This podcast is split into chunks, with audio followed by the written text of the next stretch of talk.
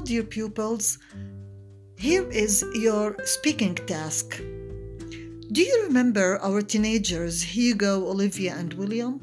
They wrote posts about the weather in their cities and what they can do there because of the weather. So, in pairs, please go over the words we learned and used on page 18. Then answer the following question Which city would you like to visit or live in and why? Give reasons and remember special things about the city you chose.